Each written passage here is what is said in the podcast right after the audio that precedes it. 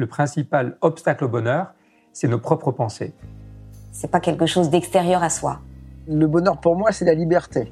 Pour moi, c'est très simple en fait, le bonheur. C'est euh, c'est juste être. Bienvenue sur le podcast C'est quoi le bonheur pour vous? Je m'appelle Julien Perron, je suis le réalisateur du film C'est quoi le bonheur pour vous? Pendant plus de 4 ans, je suis parti à travers le monde pour interviewer 1500 personnes autour de cette question fondamentale. À travers ce podcast, on parlera bien-être, développement personnel et médecine douce. Je vous souhaite un merveilleux voyage sur la route de la connaissance de soi.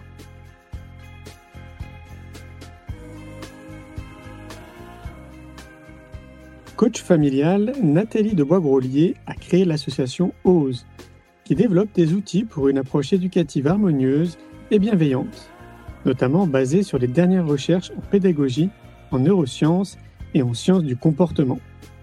Je vous souhaite une belle écoute.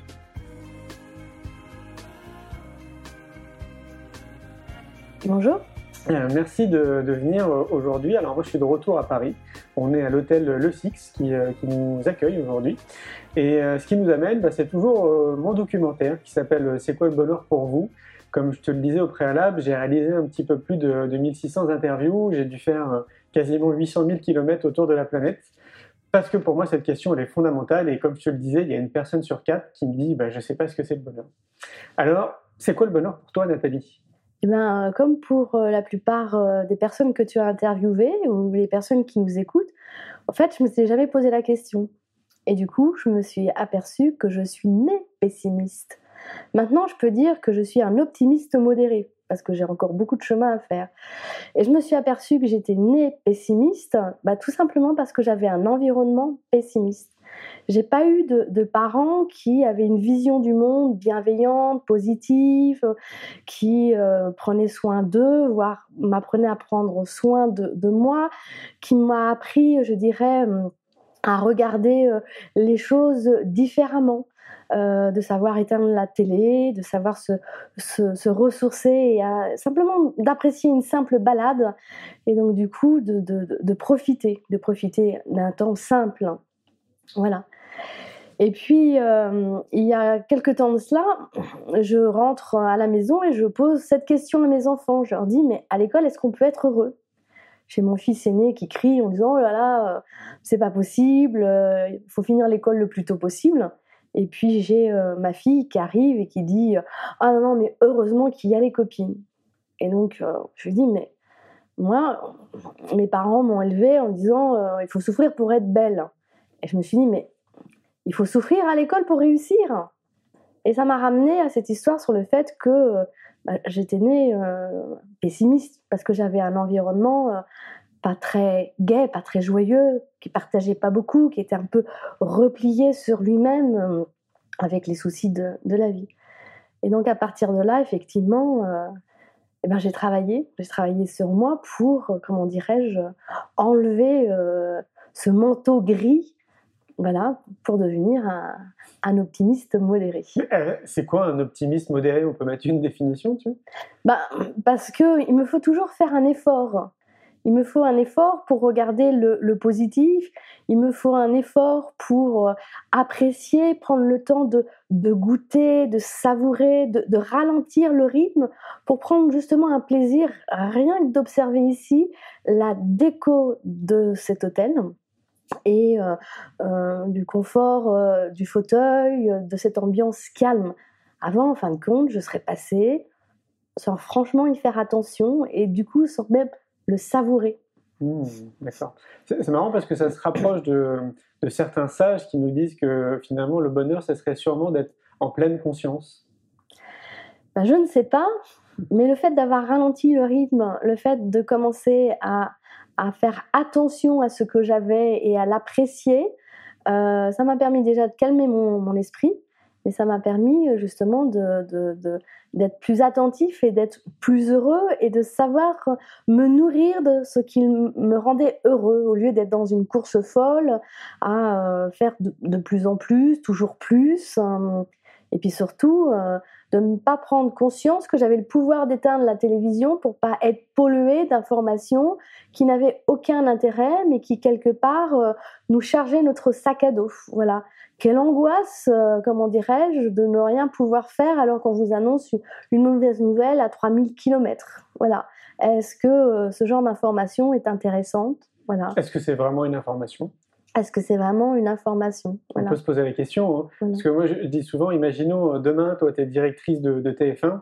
J'imagine que tu passerais des, nouvelles qui seraient tellement différentes de ce que de ce qu'on voit en ce moment à la télé et puis depuis des années et des années que c'est que c'est relativement simple. Je pense qu'il faut quand même se rendre compte que si on fait une petite parenthèse par rapport aux médias, que ça représente même pas 1% de la réalité euh, de ce qui est médiatisé à travers, à travers tous ces journaux. Oui, ce qui est bien dans ton initiative et dans d'autres euh, qu'on euh, trouve maintenant sur les réseaux sociaux, et ça c'est le côté positif, c'est qu'en fait on s'aperçoit qu'il y a plein de gens qui sont acteurs, qui font des choses incroyables.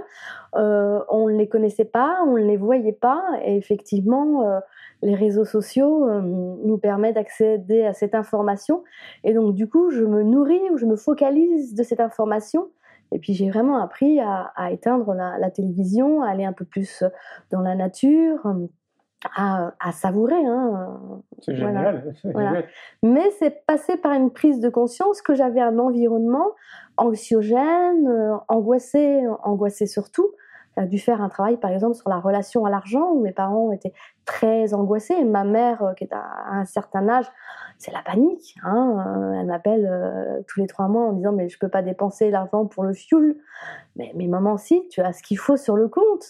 Donc j'ai trouvé ça très intéressant de me dire mais comment faire pour bien vieillir? Comment faire voilà pour lâcher sur ces petites peurs et avoir cette souplesse de de, rebondir. Hein. C'est intéressant, ça veut dire que tu as découvert des outils. Tu parlais de, bah, de te couper de la télé, euh, d'aller en pleine nature, d'être suffisamment plus en conscience et d'essayer de, de, faire le choix d'être plus en conscience. Est-ce que tu as découvert d'autres outils comme ça? Alors moi j'ai un outil que j'aime beaucoup, que je présente de temps en temps en conférence et pas suffisamment. Ça s'appelle Quel héros tu veux être c'est une galerie de portraits de personnes qui ont réussi dans la vie et que vous voyez régulièrement à la télévision et vous apercevez que cette personne a toutes les raisons de ne pas être là, de ne pas avoir réussi. Et pourtant, elle a réussi. Alors, un petit exemple, on va parler de l'humoriste euh, Canteloup, hein, sur TF1. Au fait, euh, tout simplement, euh, c'est un homme qui a perdu son frère à l'âge de 17 ans. Il allait s'engager dans une, dans une carrière du milieu du cheval, moniteur équestre. Et puis la mort de ce frère brutal va changer l'ambiance de la maison. Et pour pouvoir détendre cette ambiance, faire rire ses parents qui se sont plongés dans, la tristesse de, la perte d'un enfant, et eh ben c'est comme ça qu'il a complètement changé sa voix et qu'il est devenu humoriste. C'est incroyable. Voilà. On peut en prendre un, deuxième. Ah, j'ai oublié son nom. Je, connais très bien son histoire, mais euh, alors c'est un humoriste qui, euh, à l'âge de ses 20 ans, a perdu sa mère d'un cancer, a perdu son père assassiné et euh, sa maison a complètement brûlé. Donc en l'espace de trois ans, euh, il perd ses parents, il perd sa maison, il n'a plus aucun objet, plus de photos, plus de souvenirs. Et donc il monte à la capitale, les mains dans les poches, avec rien, avec cette euh, grosse difficulté, et il en a fait son métier d'humoriste. Je crois que c'est Michel. Non, je sais plus son nom, excusez-moi. C'est incroyable. Et voilà, c'est incroyable quand même les histoires. Moi je dis très souvent, on arrête n'importe qui dans la rue, on prend le temps d'écouter euh, son histoire. A priori, on a tous des histoires de dingue. Bah, du coup, c'est intéressant justement de faire attention à l'autre parce qu'on ne sait pas quelle est son histoire et on est tous des résilients. Hein, entre celui qui a perdu euh, sa mère trop tôt, son frère, celui qui vit en ce moment un cancer, euh, voilà, celui qui a euh, une dépression ou qui sort d'un chômage difficile ou d'un accident de voiture. En fait, on ne connaît pas notre voisin, on ne connaît pas notre collègue de travail. Et donc, effectivement, apprendre les outils de la bienveillance pour se permettre d'être plus patient vis-à-vis de l'autre, eh ben, ça change un peu le monde. Quel est ton regard justement d'ailleurs euh, sur le monde? Euh, moi, de, mon point de vue, j'ai la sensation qu'il y a une espèce de prise de conscience euh, globale qui se fait, que ce soit au niveau de la santé, de l'éducation, de l'environnement, de, de, plein de secteurs. parce que justement, comme tu le disais à juste titre, moi je vois des millions et des millions de personnes qui se bougent aux quatre coins de la planète et qui apportent des solutions, des fois à petite échelle, des fois à très grande échelle, mais qui sont pas forcément mis en avant. Et donc, du coup, bah, on, a cette sensation qu'il y a une espèce de prise de conscience générale qui se fait depuis, allez, 4-5 euh, ans. Alors, je suis tout à fait d'accord avec toi et je partage cet avis, puisque j'avais fait même un mémoire euh, sur cette question euh, de savoir qu'est-ce qui freinait le, le, changement, quels étaient les freins au changement. Donc j'avais cette question d'avoir le sentiment qu'on était dans une société qui n'évoluait pas, qui ne bougeait pas, qu'on ne passait pas, je dirais, le, seuil euh, significatif pour un vrai changement. Donc oui, aujourd'hui, euh, je trouve qu'il y a beaucoup d'acteurs hein, qui se sont engagés. Pourtant, moi, j'ai quand même le sentiment euh, bah, que le, cap majeur n'est pas encore passé, quoi. D'accord. Tu, parles de la France là ou tu parles euh, Je parle de la France parce que je connais bien, euh, je connais bien la France quoi. Quelque part, les, les freins, les résistances, euh, eh ben, elles, sont là. Je veux dire, moi qui travaille sur l'éducation bienveillante et une école positive, il y a des demandes, il y a des envies, les enfants ne vont pas bien, les parents s'angoissent, s'inquiètent, les enseignants craquent, sont fatigués. Il y a plein de choses qu'on peut faire sans augmenter le budget. Pourquoi c'est pas fait? Pourquoi il n'y a pas de plan de formation euh, des enseignants? Pourquoi il n'y a pas de, plan euh, de reconversion professionnelle d'enseignants? Pourquoi il n'y a pas euh, une ouverture plus facile de personnes qui veulent se reconvertir pour devenir enseignants? On peut être ingénieur ou comptable et puis avoir envie de devenir enseignant sans pour autant se refaire trois ans ou quatre années d'études. Mmh. voilà, il y a plein de choses à faire. Mmh. Et pourtant, ça stagne. Ça stagne. Alors, j'y stagne pour aller, pour aller dans ton sens. Moi, mon avis, c'est justement, j'ai l'impression que ça avance. Mais comme on a 15 ans de retard, enfin, globalement, eh ben, on avance tout doucement. Et euh, moi, j'ai ce regard plutôt positif en me disant, malgré tout, on est en train d'avancer. Ça va prendre plus de temps que dans d'autres pays, c'est sûr, mais on a pris, on a pris une bonne direction. Voilà, tu vois, voilà un exemple d'un optimiste modéré. Ah d'accord, ok, très bien. je suis optimiste et modéré. c'est bon à savoir. Tu fais une très bonne transition d'ailleurs autour de l'éducation parce que c'est un sujet qui, me tient à cœur. Tu le sais, on, a, on est en train de créer une école de la vie. On mhm. pense que justement tout part de l'éducation. Si on veut vraiment essayer de changer notre société de manière positive, ça part de l'éducation. Toi, je sais aussi que tu es très impliqué dans l'éducation. Tu as écrit un super livre qui s'appelle Heureux à l'école. Est-ce que tu peux nous en parler? Oui, mais alors cette idée de ce, livre, bah, effectivement, je suis rentrée un soir à la maison, j'ai posé la question du bonheur à mes enfants parce que je réfléchissais sur ce, sur ce bonheur par rapport à moi et à la vie. Et quand ils m'ont dit, oh là là, attends, mais tu parles de quoi? Euh, Je me suis dit qu'il hum, fallait changer les choses. Euh, il fallait d'autant changer les choses que hum, moi, mes enfants ont eu un parcours scolaire relativement facile et correct. Et je me suis aperçue qu'au fin de compte, j'avais trouvé ça lourd et fatigant. Et je me suis dit, mais attends, euh, moi, mes enfants, euh, ça a été relativement facile. Pourtant, je trouve ça épuisant. Euh, donc, il faut vraiment, comment dirais-je, avancer le mouvement, faire découvrir qu'il y a une autre école et qu'on peut être heureux à l'école. Pourquoi attendre le paradis, hein, franchement ah clair. Hein? il faudrait changer ce paradigme-là. Tu peux nous en parler de ça? Quand on dit heureux à l'école, c'est en gros, euh, c'est amener le bonheur à l'école? Non, en fait, euh, j'avais beaucoup de, euh, parents qui s'interrogeaient sur l'école, beaucoup de parents dont les enfants ne voulaient plus aller à l'école où c'était conflictuel. Et puis j'avais aussi des parents qui râlaient un peu parce qu'ils ne pouvaient pas aller dans des écoles dites alternatives, parce que ça n'existait pas dans leur quartier ou que c'était trop cher. Et donc, moi, j'ai eu l'idée de leur proposer de comment déjà être à la maison, être différent. Différent dans sa relation avec l'enfant dans ses apprentissages et différent dans sa relation avec l'école et qu'il y a beaucoup de choses à la maison qu'on peut faire euh, qui est fortement profitable et encourageant pour la réussite scolaire. Deux choses pourquoi vous, parents, et ça je vous le dis, hein, vous allez me dire oui, oui, on sait, on est d'accord. Bah oui, mais moi concrètement, sur le terrain, eh ben, je ne le vois pas. Pourquoi faut-il imaginer une courbe scolaire à deux chiffres en continuelle progression pour les enfants? En toute honnêteté, même nous, dans notre travail, on a des hauts et des bas, des pertes de démotivation, euh, des moments difficiles. Bah, il en est de même pour vos enfants. Donc, euh, cool, pas de panique. euh, Ah oui. voilà. C'est pas parce que euh, on réussit sa scolarité qu'on a une garantie de réussite de la vie professionnelle. Très Il des- clairement. voilà, il y a des gens que je connais qui ont des bacs plus 5 et, euh, et euh, voilà. À ton avis, euh, que- quelle serait le- l'école idéale? Alors l'école idéale pour moi, euh, c'est ma fille qui m'en a inspiré, tout simplement parce que j'ai vécu cette expérience plus ou moins avec elle. Ma fille fait danse-études. Je voulais pas la mettre dans un collège euh, normal.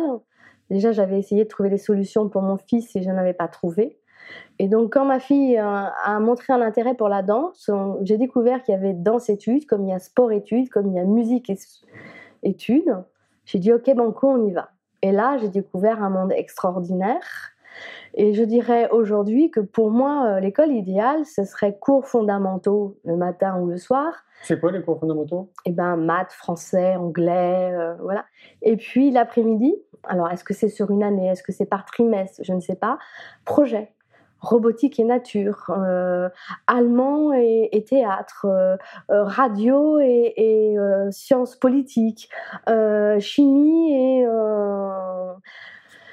voilà tout, tout ce qu'on veut, mais une logique de projet euh, qui justement permet de mettre en application euh, des mathématiques, des sciences, euh, de l'écriture, de la réflexion, du travail transversal. euh, D'accord. voilà. Pour Donc moi, là- ce serait ça. Ça, veut dire que là, on est dans un cadre, c'est-à-dire que est-ce qu'on est, euh, est-ce qu'on est basé sur les principes des écoles démocratiques dans ce que tu dis, ou est-ce que c'est plutôt une école où euh, euh, on va écouter un enseignant euh, Tu vois ce que je veux dire? Non, non, non, parce que euh, euh, ça, ce serait le premier niveau déjà. Si jamais euh, on pouvait arriver à ce qu'il y ait une logique de projet euh, au collège et au lycée euh, avec des matières intéressantes et aller, aller plus loin, parce que grâce au web, on voit plein de jeunes qui, à 12 ans, 14 ans, font des choses extraordinaires. ouais. On se dit, oh là là, chez des génies, mais moi, je vais vous dire, tous vos enfants, globalement, sont capables de cela. Simplement, on leur met pas un environnement qui leur permet. Donc, le jeune de 14 ans qui gagne l'année dernière le concours Google parce qu'il a inventé un petit robot de jardinage, euh, mais voilà, il n'y a pas de matériel, il n'y a pas d'espace dans la ville pour accueillir, euh, euh, expérimenter, se tromper, d'adultes qui accompagnent. Donc déjà, si on avait ce niveau-là à l'école, ce serait super. Après, moi, je suis convaincue des cours inversés, euh, je suis convaincue, comment dirais-je, du tutorat par les pairs. Euh, effectivement, euh, j'aime beaucoup les intelligences multiples et ce qui se fait en maternelle hein, pourrait déjà se faire en primaire. Et moi, je suis convaincue et je l'ai expérimenté par d'autres schémas. C'est tu commences par ce que tu aimes et après tu montes pas à pas. Non, je l'ai, découvert dans d'autres, dans d'autres disciplines. Euh, ça marche, c'est génial. Euh, voilà. C'est- incroyable parce que le, champ des possibles est gigantesque. Il y a tellement d'approches différentes pour accompagner au mieux les enfants euh, et les enseignants, mais aussi les parents, qu'il faudrait vraiment en parler davantage et surtout que l'éducation nationale s'y intéresse de très près, quoi, parce que on est vraiment sur un modèle qui a quasiment pas évolué depuis des siècles. Et il faut ouvrir les yeux, on est en 2017, quoi, donc euh, on est des êtres humains complètement différents, enfin, tout est différent qu'il y a deux siècles en arrière. Quoi. Et euh, tu sais qu'il existe une cellule de l'innovation pédagogique au ministère de l'Éducation? Ah ouais, c'est incroyable ça. Alors j'ai essayé de les contacter, Ouais, mais je les ai jamais rencontrés. Mais Ouais. c'est, ça existe. Et là, j'ai été très surprise de, de savoir que ça, que ça existait. Voilà. Eh ben, je serais curieux de savoir en quoi ça consiste. hein. Voilà. Et euh, moi, je dirais, parce qu'on m'interroge beaucoup sur cette question, euh, euh, est-ce que tu es pour tel organisme ou telle association qui défend soit l'école à la maison, soit les écoles dites alternatives, soit l'école publique, soit... Je dis non, non, mais attendez, la question, elle n'est pas là. Moi, ce que euh, la biodiversité, la nature, le développement durable m'a appris, c'est que euh, il n'y avait pas euh. Il n'y avait pas de mauvaises herbes. Les mauvaises herbes, vous savez à quoi elles servent? Elles servent à amender et à préparer le terrain pour qu'elles soient fertiles. Donc j'ai envie de dire que euh, bah, le développement durable nous apprend qu'il y a une biodiversité, qu'il faut la respecter. J'ai envie de dire qu'il en est de même pour les humains. Donc il y a des places pour des écoles différentes, voilà, et pas, euh, comment dirais-je, une, une pensée euh, d'école. Ah bah complètement, oui c'est clair, tous les courants sont bons parce que aussi on est, on est tous différents et donc il faut que ça puisse aussi correspondre à tout le monde. Voilà. Bah ouais, quand, tu, quand tu parles de- d'environnement, moi j'entends permaculture derrière euh, ce que tu dis, c'est un peu les bases de la perma, quoi. c'est observe ton environnement euh, et on devrait faire pareil aussi, euh, que ce soit dans l'éducation, dans, dans la santé ou autre. quoi. Mmh. Être dans, dans l'observation et, et non pas d'essayer de, de posséder les choses. Quoi. Mmh. Il y a plus de 600 variétés de pommes de terre. euh, Pourquoi on en a trois dans nos supermarchés? Euh, Donc ça, ça, ça fragilise, ça permet pas l'expérimentation et l'expression des, des, euh, des talents. Et du coup, mais quel gâchis et, euh, et pour revenir à, à- à ta question tout à l'heure, je suis content déjà maintenant de la place qui est faite pour les enfants dits autistes ou avec des troubles autistiques. Voilà, on commence à, à les voir euh, dans, dans des défilés de mannequins. Là, il y a un, un magasin euh, qui vend des, des vêtements pour enfants qui a choisi un enfant autiste. Euh, Là, il y a quelques restaurants qui sont ouverts ou qui accueillent des, des autistes. Donc, euh, Ça bouge, tu vois. ça bouge, voilà, ça bouge, ça bouge. Samedi, c'est en plus la, c'est la deuxième journée de, de- du bonheur à l'école, de- Alors, des ateliers du bonheur à C'est les ateliers du bonheur à l'école Ouais. Euh, faits par euh, le think tank, la fabrique Espinoza. Ouais. Donc on y trouve euh, des conférences, euh, des stands de personnes acteurs qui fait bouger les choses et puis surtout, ça c'est très important, des ateliers pour expérimenter. Voilà. Et au fin de compte, rien ne vaut l'expérimentation parce que lire quelque chose, voilà, savoir quelque chose, c'est autre chose. Mais l'expérimenter, c'est vraiment la connaissance et, et, euh, voilà. Donc je vous invite à, à venir.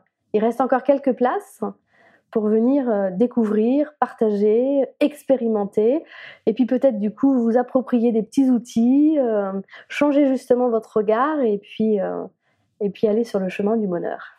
Bah oui, parce qu'on parle d'école pour les enfants, mais en réalité, il faudrait une école pour les parents. Oui, Il y a tellement de, tellement de choses à faire, parce que c'est bien si on, si on accompagne les enfants de manière un peu différente pour, pour les éveiller davantage et voilà, pour qu'ils puissent se révéler. Mais si en même temps les parents euh, ça suit pas derrière, il y, a, il y a un décalage qui va se creuser. quoi. Mhm. Il faudrait créer des, je sais pas si ça existe hein, d'ailleurs, mais il faudrait créer des écoles pour les parents. Bah, il y a l'école des parents Ouais. sur euh, Paris. Hein, donc il y a, je sais qu'il y a quelques antennes euh, en province. Ces écoles de parents, justement, elles accompagnent le parent à s'interroger sur le parent qu'il veut être.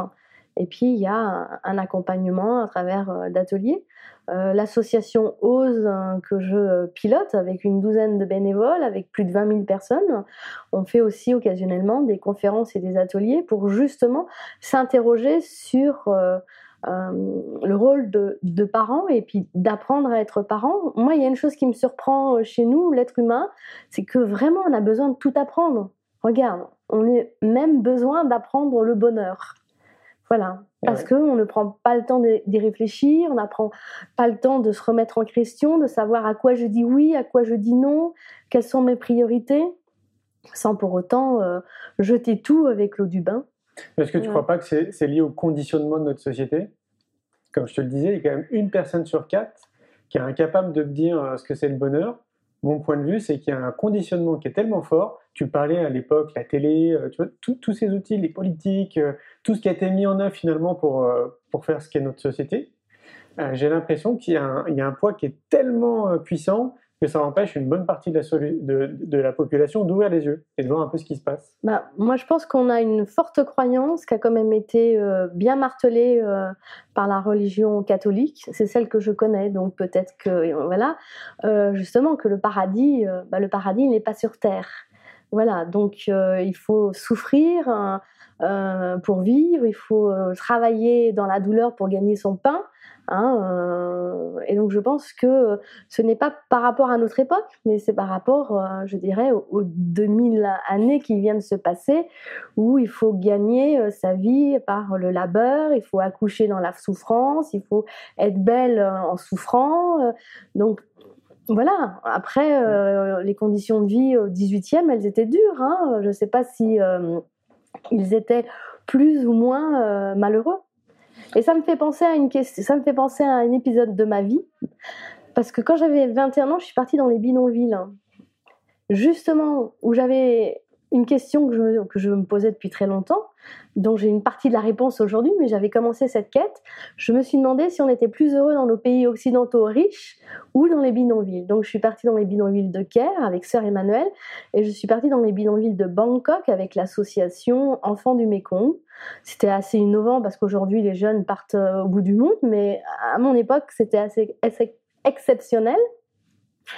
Et j'ai découvert des gens qui, moi, me semblaient euh, beaucoup plus heureux, beaucoup plus libres, beaucoup plus euh, fraternels euh, que nous dans les pays occidentaux. Une, légèreté, un sens de la fête que moi, je, n'ai pas, je n'ai toujours pas et que je ne trouve pas autour de moi. voilà, je dirais que c'est peut-être ça aussi qui me manque le plus, le sens de de la fête dans la simplicité, mmh, que j'ai découvert dans, dans, ces, euh, dans ces bidonvilles, cette créativité, ces, ces, astuces. Euh. Ouais, je suis d'accord avec toi. C'est ce que je vois aussi dans beaucoup de pays où euh, on peut considérer qu'il y a a un pouvoir d'achat qui est quand même beaucoup plus bas que nous en Europe. Et on a toujours ce sentiment qu'ils sont justement plus heureux. C'est souvent dans des pays où il y a du soleil aussi. Il faut croire que, que, le soleil participe aussi à notre bonheur. Et parce qu'ils sont plus dehors, ils sont, enfin c'est d'autres modes de vie et du coup ce que j'ai remarqué c'est qu'ils sont moins dans la possession, c'est-à-dire qu'il y a moins de biens matériels. Et nous en Europe, on nous fait croire qu'on est heureux parce qu'on possède. Mmh Donc c'est peut-être lié aussi. C'est peut-être lié. C'est sûr que le manque de soleil, le manque de nature, le manque de mouvement, effectivement, euh, impacte euh, sur euh, nos hormones, sur nos neurotransmetteurs, et effectivement, ça ne favorise pas, comment dirais-je, à la joie et, et, au bonheur. Mais après, effectivement, il y a, il y a un formatage, hein, euh, bah, le paradis, euh, c'est après, quoi. Il faut s'offrir pour travailler. Oh voilà. Hein, puis, quand on regarde l'étymologie du, du, mot travail aussi, ça fait très peur. Tribune, c'est ça. Ouais, hein ça voilà, tribune, et ça veut dire. c'est l'équivalent de pas de l'esclavage, mais comme de la torture. oui, voilà, c'est ça. oui, voilà. Mmh. D'ailleurs, on le voit quand on quitte son mari ou sa femme le matin, on dit bon courage. Mmh on ne devrait pas dire bon courage. Je vois encore des parents aussi dire à leurs enfants bon courage quand ils vont à l'école. Mhm. pour moi, ça, c'est un mot qu'on devrait sortir de notre vocabulaire. On devrait dire amuse-toi. Oui, tout à fait. Oui, oui. Effectivement, il faut dire à ses enfants amuse-toi, qu'est-ce que tu as appris aujourd'hui, qu'est-ce qui t'a fait plaisir, quel bon moment tu as fait? Et effectivement, on peut utiliser euh, les outils euh, de la boîte à kiff de Florence Servan-Schreider. Et le soir, à table, bah, qu'est-ce que tu as appris de nouveau, euh, qu'est-ce qui t'a rendu heureux? Et puis, le faire, nous, en tant qu'adultes, et puis amener les enfants à le faire justement, pour commencer à regarder les, petites pépites, les, beaux côtés. Complètement. Est-ce que tu aimes bien les citations? J'aime bien les citations, mais j'en connais pas beaucoup. Est-ce qu'il y en a une que tu aimes par-dessus tout, qui, euh, qui te suit partout euh, Tu te dis, tiens, celle-là, euh, elle t'inspire? Non. J'en ai une que j'aime beaucoup, mais je ne serais pas capable de le redire. C'est Franklin Roosevelt qui l'a dit. Ouais. Euh, mais trop compliqué. Euh, trop compliqué voilà. Il y en a une que j'aime beaucoup, c'est celle de Gandhi qui dit euh, Sois le changement que tu veux voir dans le monde. Mhm. Je trouve qu'elle est tellement puissante et qu'elle qu'elle synthétise tout. Quoi. En gros, si mhm. tu veux un monde meilleur, bah, sois meilleur. Si tu veux un monde plein d'amour, bah, sois amour. je synthétise, mais c'est un peu ça l'idée. Oui, et en fait, c'est très simple. Du coup, au lieu de critiquer l'autre, au lieu, comment dirais-je, de râler, et ben se dire tiens qu'est-ce que j'ai envie? Tiens mais cette personne c'est quoi son histoire? Et puis effectivement ben de commencer justement tout simplement à changer un regard ou être plus patient avec son collègue de travail ou avec ses parents. Et puis euh, après ben faire des rencontres regarder des vidéos comme les tiennes lire des livres ben, pour trouver des petits outils pour être créatif pour s'ouvrir à la différence et, euh, et c'est un parcours de vie. Et euh, moi, je trouve ça génial, donc je peux que vous encourager à le commencer, que vous ayez 20 ans ou même 70 ans. Merci Nathalie. Voilà, merci. Un grand merci pour votre écoute. J'espère que vous avez passé un bon moment avec nous. Je vous invite à prolonger l'expérience en regardant mon film C'est quoi le bonheur pour vous? Vous le trouverez assez facilement sur YouTube. Si vous souhaitez ancrer davantage les choses, nous avons créé le jeu de cartes C'est quoi le bonheur pour vous? Qui vous permettra de mieux vous connaître et de mieux connaître les gens avec lesquels vous allez jouer de manière ludique et bienveillante. Vous me retrouverez assez facilement sur les réseaux sociaux si vous souhaitez qu'on échange en direct. Et merci de nous laisser des messages ou des avis, des commentaires. Ça fait vraiment plaisir et je prendrai une grande joie à vous répondre. En attendant, je vous souhaite une très belle route et je vous retrouve maintenant la semaine prochaine pour un nouvel épisode du podcast C'est quoi le bonheur pour vous?